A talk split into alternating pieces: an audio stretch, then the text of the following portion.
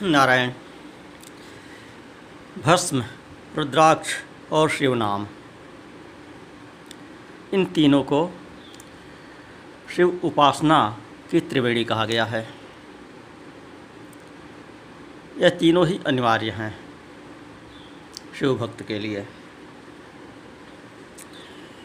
शिव नाम मुखे यस्य सदा शिव शिवेति च, पापानि न स्पृशंतेव खदिरांगारकम यथा।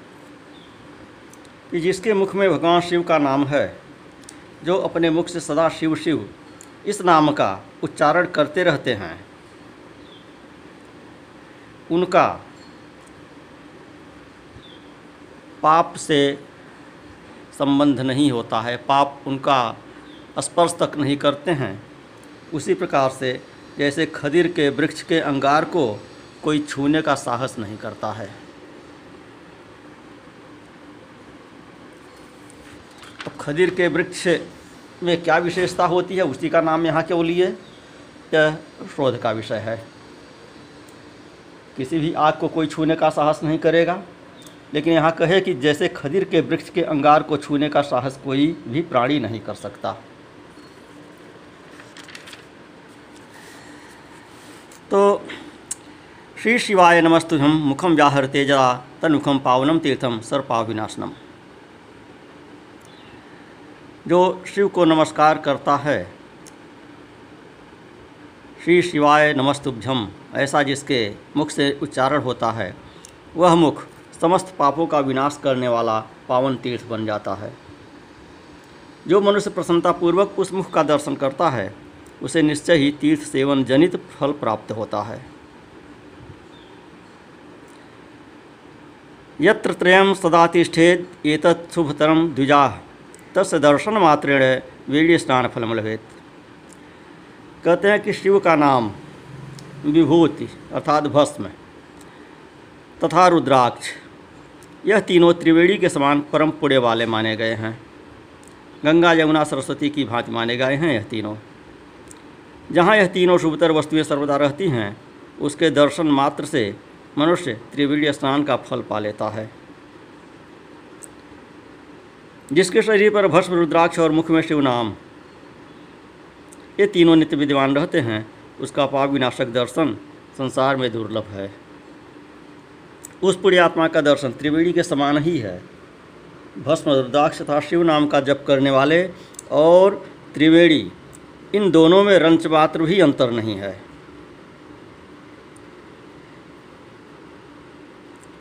जिसके मस्तक पर विभूति नहीं है अंग में रुद्राक्ष नहीं है और मुख में शिवमयी वाणी नहीं है। उसे अधम व्यक्ति के समान त्याग देना चाहिए।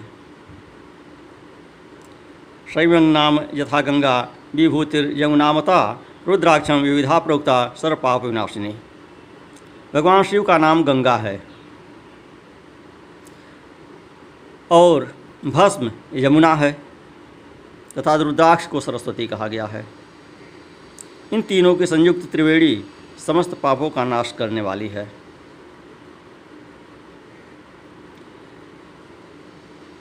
कहते हैं कि त्रिपुण रुद्राक्ष और शिव नाम, यह तीनों जिसके शरीर में विद्यमान थे, उसके दर्शन के फल को ब्रह्मा जी ने तुला के पलड़े में एक ओर रखकर और भौतिक त्रिवेणी में स्नान करने से उत्पन्न फल को दूसरी पलड़े में रखा तो दोनों बराबर ही उतरे।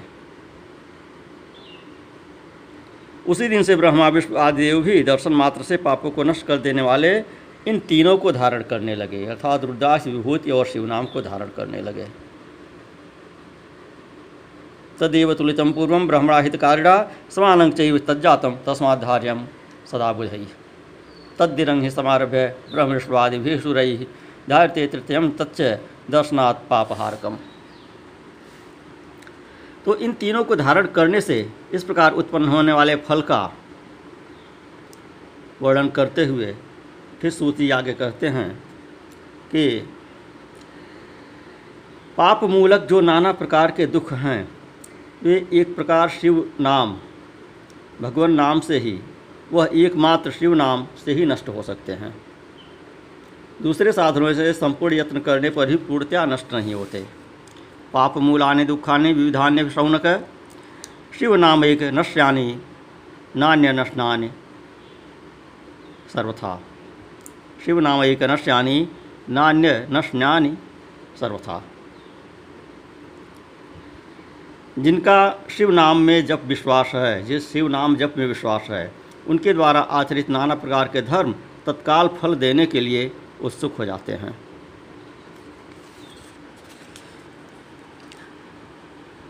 कहते हैं कि भगवान शिव के नाम से जितने पाप नष्ट होते हैं, उतने पाप मनुष्य इस भूतल पर कर ही नहीं सकता।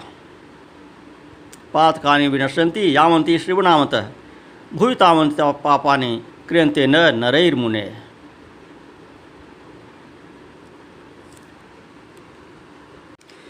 विलोक्य वेदान अखिलान शिव नाम जप पर संसार तरणोपाय इत पूर्वैर्विनिश्चितम।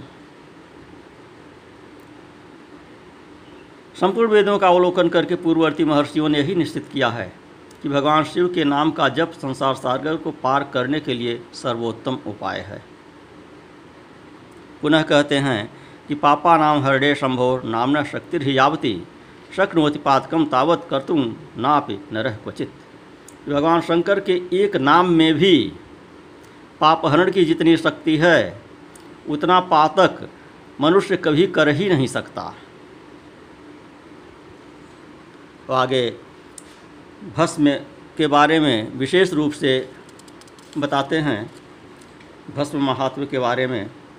कि भस्म संपूर्ण मंगलों को देने वाला है, उसके दो भेद बताए गए हैं। एक को महाभस्म कहते हैं और एक स्वल्प भस्म है। और महाभस्म के भी अनेक भेद हैं। वह तीन प्रकार का मुख्य रूप से कहा गया है। श्रौत स्मार्त और लौकिक। स्वल्प भस्म के भी बहुत से भेदों का वर्णन किया गया है। तो स्रोत और स्मार्त भस्म को केवल द्विजों के लिए उपयोग में आने योग्य कहा गया है। तीसरा जो लौकिक भस्म है, वह कोई भी प्रयोग कर सकता है। द्विजों को वैदिक मंत्र के उच्चारण पूर्वक भस्म धारण करना चाहिए। दूसरे लोगों के लिए बिना मंत्र के ही केवल धारण करने का विधान है। जले हुए गोबर से उत्पन्न होने वाला भस्म आग्नेय कहलाता है। वह भी त्रिपुण का द्रव्य है। अग्निहोत्र से उत्पन्न भस्म का संग्रह विशेष रूप से करना चाहिए। अन्य यज्ञ से प्रकट हुआ भस्म भी त्रिपुण धारण के काम आ सकता है।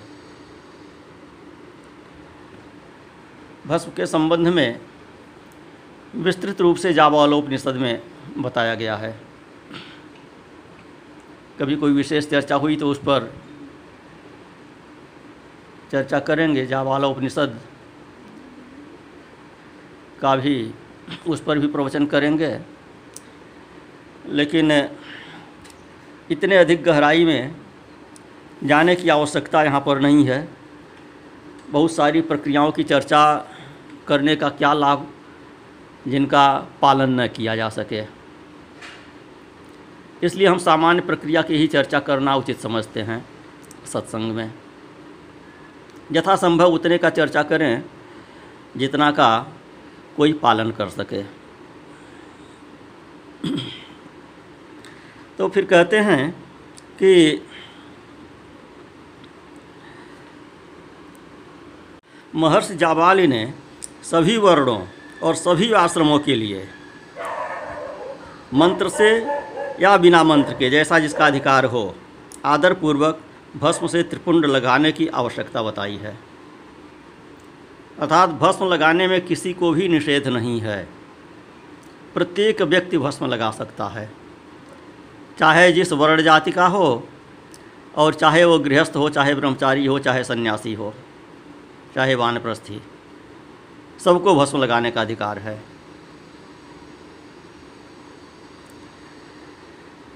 समस्त अंगों में सजल भस्म को मलना, अथवा विभिन्न अंगों में तीर्छा त्रिपुंड लगाना, इन कार्यों को मोक्षार्थी पुरुष प्रमाद से भी न छोड़े, ऐसा श्रुति का आदेश है। भगवान शिव और विष्णु ने भी तिर्यक त्रिपुण्य धारण किया है। और अन्य देवियों सहित भगवती उमा और लक्ष्मी देवी ने भी वाणी द्वारा इनकी प्रशंसा की है। शिवेन विष्णुना चैव धृतम तिर्यक त्रिपुण्डकम। उमा देव्या च लक्ष्म्या च स्तुतमन्यैश्च नित्यशः। ब्राह्मणै क्षत्रियैर्वैश्यै शूद्रैरपि च शङ्करैः अपभ्रंशैर्धृतं भस्म त्रिपुण्डोद्धूलनात्मना। कि ब्राह्मणों क्षत्रियों वैश्यों शूद्रों वर्ण शंकरों तथा जाति भ्रष्ट पुरुषों ने भी उद्धूलन एवं त्रिपुंड के रूप में भस्म को धारण किया है। जो लोग श्रद्धापूर्वक शरीर में भस्म का उद्धूलन अर्थात लेप तथा त्रिपुण धारण करने का आचरण नहीं करते, उनमें वर्णाश्रम समन्वित सदाचार की कमी है, ऐसा समझना चाहिए। कर रहे हैं उद्धूलन त्रिपुण्यो श्रद्धा नाचरती जे तेषा नास्ति विज्ञानम कल्पकोशतरपि जो श्रद्धापूर्वक शरीर में भस्म, लेप और त्रिपुंड का धारण का आचार पालन नहीं करते हैं उन्हें सौ करोड़ कल्पों में भी शिव का ज्ञान प्राप्त नहीं हो सकता। जो श्रद्धापूर्वक भस्मलेप तथा त्रिपुण्य नहीं करते हैं, धारण नहीं करते हैं, ये महाता पातकों से युक्त हो जाते हैं, ऐसा शास्त्रों में कहा गया है। और जो तीनों संध्या कालों में श्वेत भस्म के द्वारा त्रिपुण्य धारण करता है, वह समस्त पापों से मुक्त होकर शिव सानिध्य का आनंद भोगता है। जो व्यक्ति श्वेत भस्म से अपने मस्तक पर त्रिपुण्य धारण करता है, वह अनादिभूत लोकों को प्राप्त कर अमर हो जाता है। अकृत्वा भस्मना स्नानम न जपेद्वै षडक्षरम। त्रिपुंडम च रचित्वा तो विधिना भस्मना जपेत। बिना भस्म स्नान किए, षडक्षर मंत्र, अर्थात ओम नमः शिवाय। इसका जप नहीं करना चाहिए। विधिपूर्वक भस्म से त्रिपुंड धारण करके ही इसका जप करना चाहिए।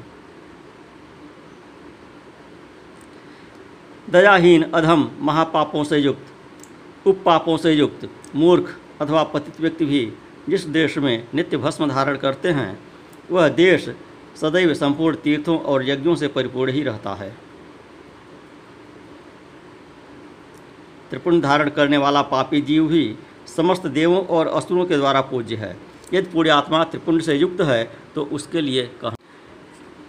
यस्मिन देशे वसे नित्यम भूति शासन संयुत सर्वतीर्थ कृतु सानिध्यम क्रियते सदा।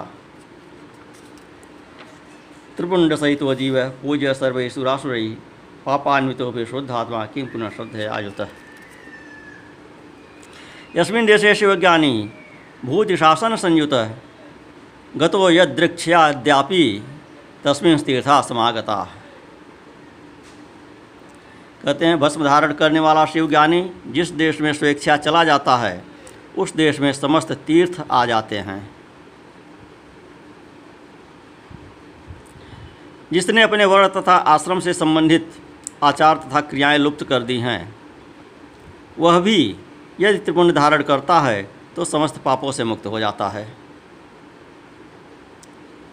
इति वर्णाश्रमाचारो लुप्त वर्ण क्रियोपि च पापात सत्कृतपुण्ड्रस्य धारणा सोपि मुच्यते। जो वर्णाश्रम धर्म से परे हैं, वह शिवोहम इस भावना से नित्य त्रिपुण्य धारण करें। ऐसा कहा है।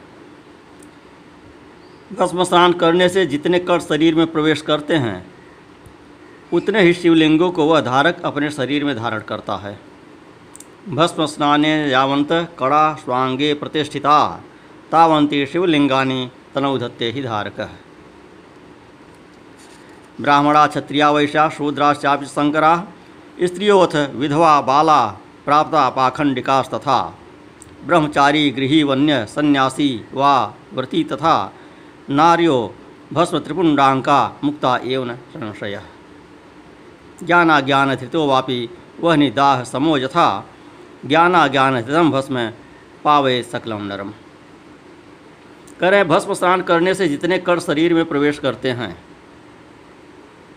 या भस्म के जितने कण शरीर पर लगे रहते हैं, उतने ही शिवलिंगों को वह भस्म लगाने वाला धारण किया हुआ है। ऐसा समझना चाहिए, ऐसा उसका महत्व है। उतने ही शिवलिंगों को आधारक अपने शरीर पर धारण करता है। ब्राह्मण, क्षत्रिय, वैश्य, शूद्र, वर्णशंकर, स्त्री, चाहे वह सधवा हो, चाहे विधवा, बालक, पाखंडी, ब्रह्मचारी, गृहस्थ, वानप्रस्थी, सन्यासी, व्रती, सन्यासिनी, स्त्रियाँ, ये सभी भस्म के त्रिपुण धारण करके उसके प्रभाव के द्वारा मुक्त हो जाते हैं। इसमें संशय नहीं है। जैसे ज्ञान वश या अज्ञान वश धारण की गई अग्नि सबको समान रूप से जलाती है। उसी प्रकार से ज्ञान या अज्ञान वश धारण किया गया भस्म भी समान रूप से सबको पवित्र करता है। इसलिए भस्म अवश्य धारण करना चाहिए। भस्म तथा रुद्राक्ष धारण के बिना जल अथवा अन्न को अंश मात्र भी नहीं खाना चाहिए।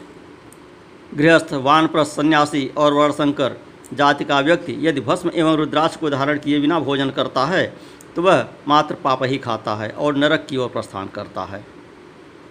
तो ऐसे समय में उक्त वर्ण धर्मों का वह व्यक्ति गायत्री मंत्र के जप से तथा यति मुख्य प्रणव के मंत्र के जप से प्रायश्चित करके मुक्ति प्राप्त कर सकता है। अर्थात भस्म धारण किए बिना यदि अन्न जल ग्रहण कर लिए तो गायत्री मंत्र के द्वारा उसका प्रायश्चित करना चाहिए। त्रिपुण्डम जय विनिंदंती निंदती शिवमेवते धारयंत च ये भक्त्या धारयंती तमेवते। जो त्रिपुंड की निंदा करते हैं, वे साक्षात शिव की निंदा करते हैं। और जो त्रिपुंड को धारण करते हैं, वे साक्षात उन्हें शिव को ही धारण करते हैं, ऐसा समझना चाहिए। नारायण।